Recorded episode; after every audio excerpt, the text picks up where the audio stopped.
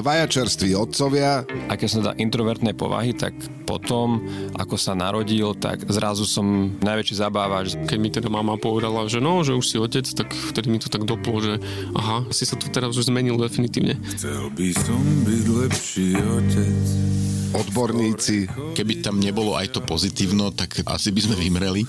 Len ťažko sa to ako keby poviem to tak, že predáva dopredu, lebo ťažko si to tí ľudia vedia predstaviť. Ale zase potom, keď to príde, tak zistia, že, á, že to sú také obyčajné jednoduché veci, že to nie sú nejaké veľké zázraky a zároveň sú. Porod a spoločná prítomnosť pri porode by mala byť vždy kedykoľvek z obidvoch strán bez udania dôvodu vypovedateľná zmluva. Ono je také dobré dieťa, že on sa tam tak sám hrá v kútiku, on sa tak sám prebaví, hej. Ja keď to počujem, tak mne začnú blikať všetky kontrolky. Aj známe osobnosti. Viete, čo je podľa mňa akože vrchol, že čo je sexy? Otec s nosičom. v novom podcaste denníka N Otcovia v plienkach sa reportéri Rasto Kačmár a Michal Červený rozprávajú o otcovstve veselo aj vážne.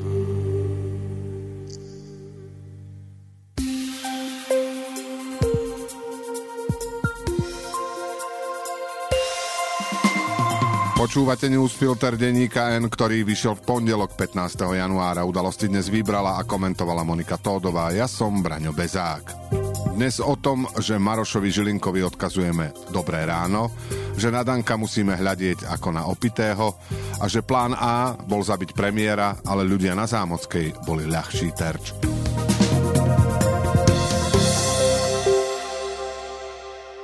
Pondelok 15. januára mal byť podľa pôvodného plánu Smeru hlasu a SNS prvým dňom, keď by už Slovensko nemalo špeciálnu prokuratúru. Zároveň to mal byť deň, keď by vďaka zníženiu premlčacích lehôd, zníženiu výšky škody alebo zmenám trestných sadzieb mnohé trestné činy už neboli trestné. Ak by sa to bolo podarilo, bujaré oslavy by dnes už boli nielen v centrále Smeru na Súmračnej, ale oslavovali by v podstate všetci zločinci. Pôvodný plán skráteného legislatívneho konania bol urobiť to ešte pred Vianocami, aby nikto nestihol nič povedať. Hlavne nie odborníci, ktorí by sa v riadnom legislatívnom konaní museli k návrhom vyjadriť. Ale drahé koniaky a krabice so šampanským ešte musia počkať. Prídu zmeny. Vďaka spolupráci opozície, verejným vyjadreniam odborníkov, policajtov či prokurátorov a obrovskému množstvu ľudí na námestiach sa možno podarí vládu donútiť k ústupkom. V pondelok takýto ústup oznámil predseda parlamentu aj hlasu Peter Pellegrini. Prezidentský kandidát, pre ktorého sú 10 tisíce protestujúcich zvlášť nepríjemné, oznámil, že sa v pondelok stretol s generálnym prokurátorom Marošom Žilinkom a ministrom spravodlivosti Borisom Suskom. A zhodli sa na tom, že, citujeme, v aktuálnom znení novely je ešte priestor na jej vylepšenie. Ku konkrétnym návrhom sa podľa Pelegriniho dopracujú medzi prvým a druhým čítaním v parlamente. Národná rada o zákonoch aktuálne rokuje v prvom čítaní a rokovania trvajú dlhšie aj preto, že sa do diskusie zapájajú takmer všetci opoziční poslanci. Pellegrini povedal, že sa nejako nemení politický zámer vládnej koalície, ktorého cieľom podľa neho nie je ochrana vplyvných ľudí pred stíhaním alebo prísnymi trestami, ale zásadná zmena filozofie trestného práva, v ktorej sa kladie dôraz na vyššiu náhradu spôsobenej škody. Podľa oficiálneho vyjadrenia generálneho prokurátora Maroša Žilinku je pri príjmaní novely trestného zákona dôležité, aby sa neznižovali možnosti štátu v boji proti závažnej kriminalite. Čo presne to znamená a aké zmeny koalícia vo svojom návrhu urobí, nie je jasné. Po Pelegriniho vyhlásení napísal Maro Žilinka ako inak status na Facebook, že stretnutie s Pelegrínim inicioval on a to listom z 10. januára. V danom liste vraj generálny prokurátor vyjadril názor k návrhu trestného zákona v časti týkajúcej sa trestných činov korupcie. Pelegrini mu vraj predloží legislatívne pripomienky. Aký je presne ten názor a čoho sa budú pripomienky týkať, Žilinka nepovedal. Žilinkov postoj je len ďalší dôkaz toho, že vo veci malo prebehnúť riadne legislatívne konanie. Ešte, že sa verejnosti podarilo natiahnuť čas, inak by Žilinka svoje pripomienky nestihol. Pripomienka, najbližší protest proti zmenám v trestných zákonoch sa uskutoční vo štvrtok 18. januára na Bratislavskom námestí SNP a aj v ďalších mestách. Na to, že Andrej Danko klamal, keď v nedeľu hovoril, že po dopravnej nehode, pri ktorej narazil do semafora, fúkal a výsledok bol nula, by sa dalo asi aj staviť. A to z jednoduchého dôvodu. Danko sa nesprával ako triezvy človek vo vysokej funkcii. Z miesta nehody, ktorú spôsobil tesne pred polnocou, ušiel. Normálny človek a aj politik by počkal na policajtov a fúkal už len preto, aby preukázal, že naozaj nebol pod vplyvom alkoholu. Pondelkové stanovisko bratislavskej polície potvrdilo, že Danko fúkal až o 14.30 nasledujúci deň, teda 15 hodín po dopravnej nehode. Vtedy ho aj vypočuli. O 14.30 by mohol byť asi presne ten čas, keď máte v noci 2 promile a toľko kil ako Danko, vytriezviete a môžete sa ísť prihlásiť na policajné oddelenie. Táto informácia znamená jediné. Odteraz musíme na Danka pozerať ako na osobu, ktorá zapríčinila nehodu pod vplyvom alkoholu. Tak sa podľa zákona pozerá na každého, kto ujde z miesta dopravnej nehody alebo odmietne fúkať. Danko ušiel a ako napísali policajti, s podozrivým sa podarilo skontaktovať až v piatok o 14.30. Z toho by mohlo vyplývať, že skôr sa to nepodarilo. Teraz už len zistiť, či preto, že policajti nechceli Danka skôr nájsť, alebo sa pred nimi jednoducho skrýval. Vieme, že do 14.30 určite Danko opustil dom a bol napríklad v parlamente. Navyše má ochrankára, aj s ním sa predsa museli vedieť spojiť. Ak sa však Danko skrýval a s nikým nekomunikoval, policajti nemali veľmi čo robiť. Toto nie je dôvod na vykopnutie dverí ani na násilné predvedenie. Za to by to mohol byť návod pre ostatných opilcov, ktorí zdemolujú dopravné značenia. To, že Danko je podvodník, vieme už len z toho, ako získal vysokoškolský titul. Pre spoločnosť je dôležitejšie vedieť, či polícia v jeho prípade postupovala tak, ako mala, či pod novým vedením poskytla Dankovi nejaké úľavy, napríklad dostatočný čas na vytriezvenie. Toto sme sa zatiaľ nedozvedeli ani v pondelok. Za to však pribudlo vyjadrení vládnych politikov, ktorí Dankovú nehodu prirovnávajú k tej, ktorej účastníkom bol v minulosti špeciálny prokurátor Daniel Lipšic. Premiér a predseda Smeru Robert Fico povedal, že Danka vyzývajú na odchod tí istí ľudia, ktorí mlčali, keď špeciálny prokurátor Daniel Lipšic zabil za záhadných okolností na priechode človeka. To je Ficov citát. Michal Kaliňák z hlasu zase napísal opäť citát. Lipšic autom usmrtil človeka a bol povýšený. Danko autom pokrivil stĺp a žiadajú jeho odstúpenie. Tak kto je tu na hlavu?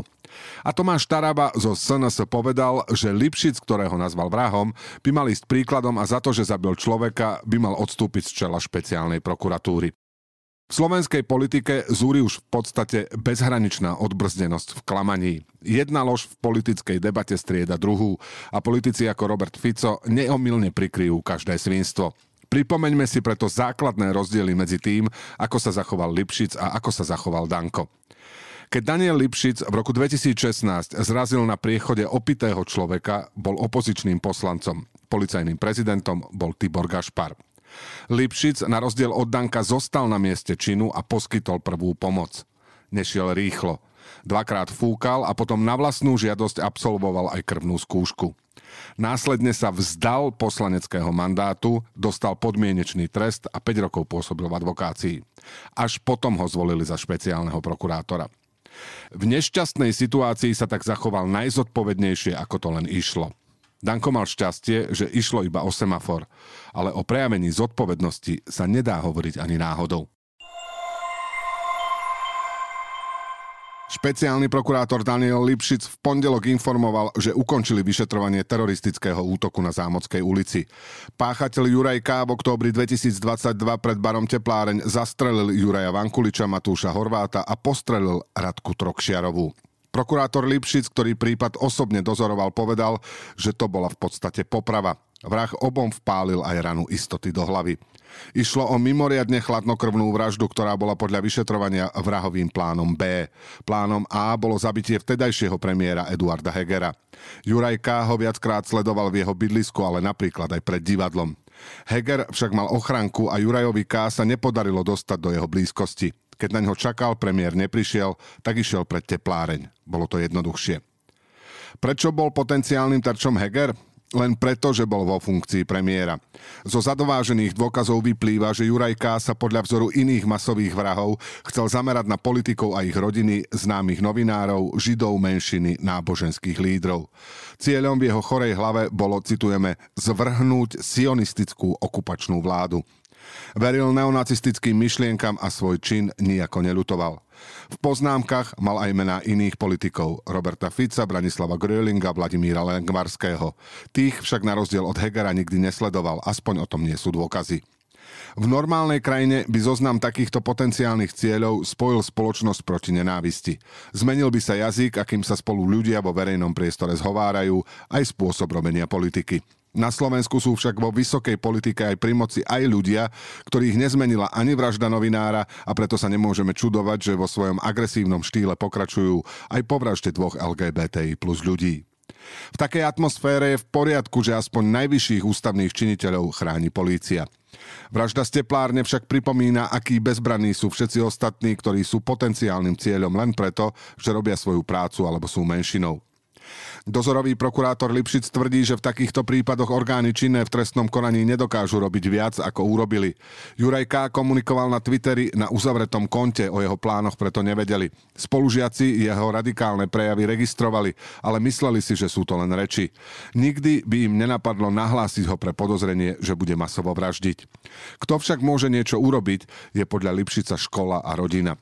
V prípade Juraja K. je zrejme, že radikálna bola aj jeho rodina. Rodičia nezavolali políciu ani vtedy, keď sa im po skutku priznal a oznámil, že spácha samovraždu. Čudné vyhlásenia mala podľa Lipšica aj riaditeľka školy, ktorú navštevoval, keď naznačovala, že Juraj K. poznal jednu z obetí, hoci to nebola pravda. Lipšic sa posťažoval, že nové vedenie ministerstva vnútra nedovolilo, aby s ním na tlačovú besedu išiel niekto znaka, ktorá prípad vyšetrovala. To je síce dosť úbohé, ale ministra vnútra Matúša Šutaja Eštoka a ministra školstva Tomáša Druckera treba pochváliť aspoň za to, že dnes zvolali tlačovú besedu o bezpečnosti na školách a duševnom zdraví detí. Ministri z údajov liniek pomoci vedia, že počty telefonátov sa zvýšili štvornásobne. Na linku pomoci volal dva dni pred útokom aj páchateľ Juraj K. Ozval sa cez chat, ale nepodarilo sa ho vypátrať. Údaje z liniek pomoci navyše hovoria, že medzi 15 až 18 ročnými deťmi sa 5-násobne zvýšil počet tých, ktorí majú myšlienky na ukončenie života. Je dobré, že ministri si to uvedomujú, že hovoria o duševnom zdraví detí a že s tým chcú niečo urobiť. A teraz ešte správy jednou vetou. Prezidentka Zuzana Čaputová kritizuje postoj vlády k Ukrajine. Podľa nej je potrebné odsúdiť agresiu Ruska a jeho spoluprácu s KLDR a nepochybuje, že západní spojenci poskytujú dostatok dôkazov o použití severokorejských rakiet ruskou armádou. Hovorí o nich už aj ukrajinský generálny prokurátor. Peter Pellegrini vyhlásil voľbu kandidátov na sudcu ústavného súdu. Termín na podávanie návrhov je do 31. januára, aby sa voľba mohla uskutočniť na parlamentnej skôdzi so začiatkom 16. apríla.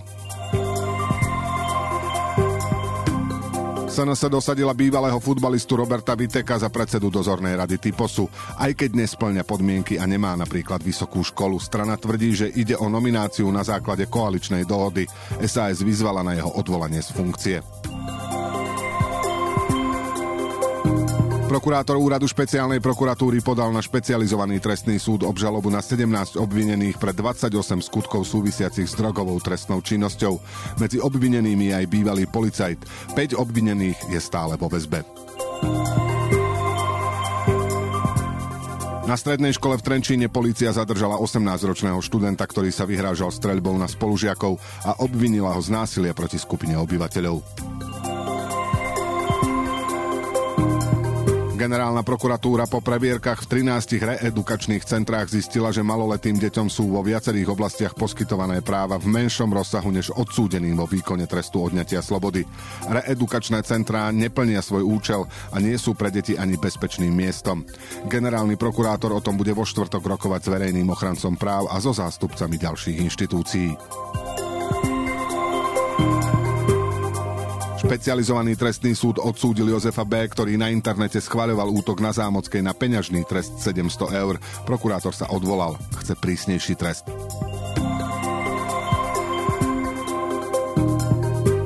Udalosti do dnešného newsfiltra vybrala a komentovala Monika Tódová. A dovolte ešte jednu pozvánku skôr, ako sa dostaneme k môjmu poslednému slovu. V stredu 17. januára sa bude v Cvernovke konať diskusia denníka N pod názvom Manželky a sestra vyšetrovateľov, prečo nie sme ticho. Monika Tódová sa bude rozprávať s manželkami vyšetrovateľov Jarmilou Kotekovou a Natáliou Svitkovou a so sestrou vyšetrovateľa Janou Ďurkovou. V stredu 17. januára o 19. v Cvernovke srdečne pozývame. A teraz už posledné slovo odo mňa. Cez víkend som bol vo svojom rodisku a počas tých návštev bývam obvykle nostalgický. Danka v diskusii RTVS som pozeral na našom starom televízore vo svojej dávnej detskej a keď hovoril, že sa podrobil dýchovej skúške a nenafúkal, zrazu som počul seba, ako v tejto izbe po peťke z písomky otcovi roztraseným hlasom hovorím, že to bola jednotka, len som si žiacku nechal v škole. Do počutia zajtra.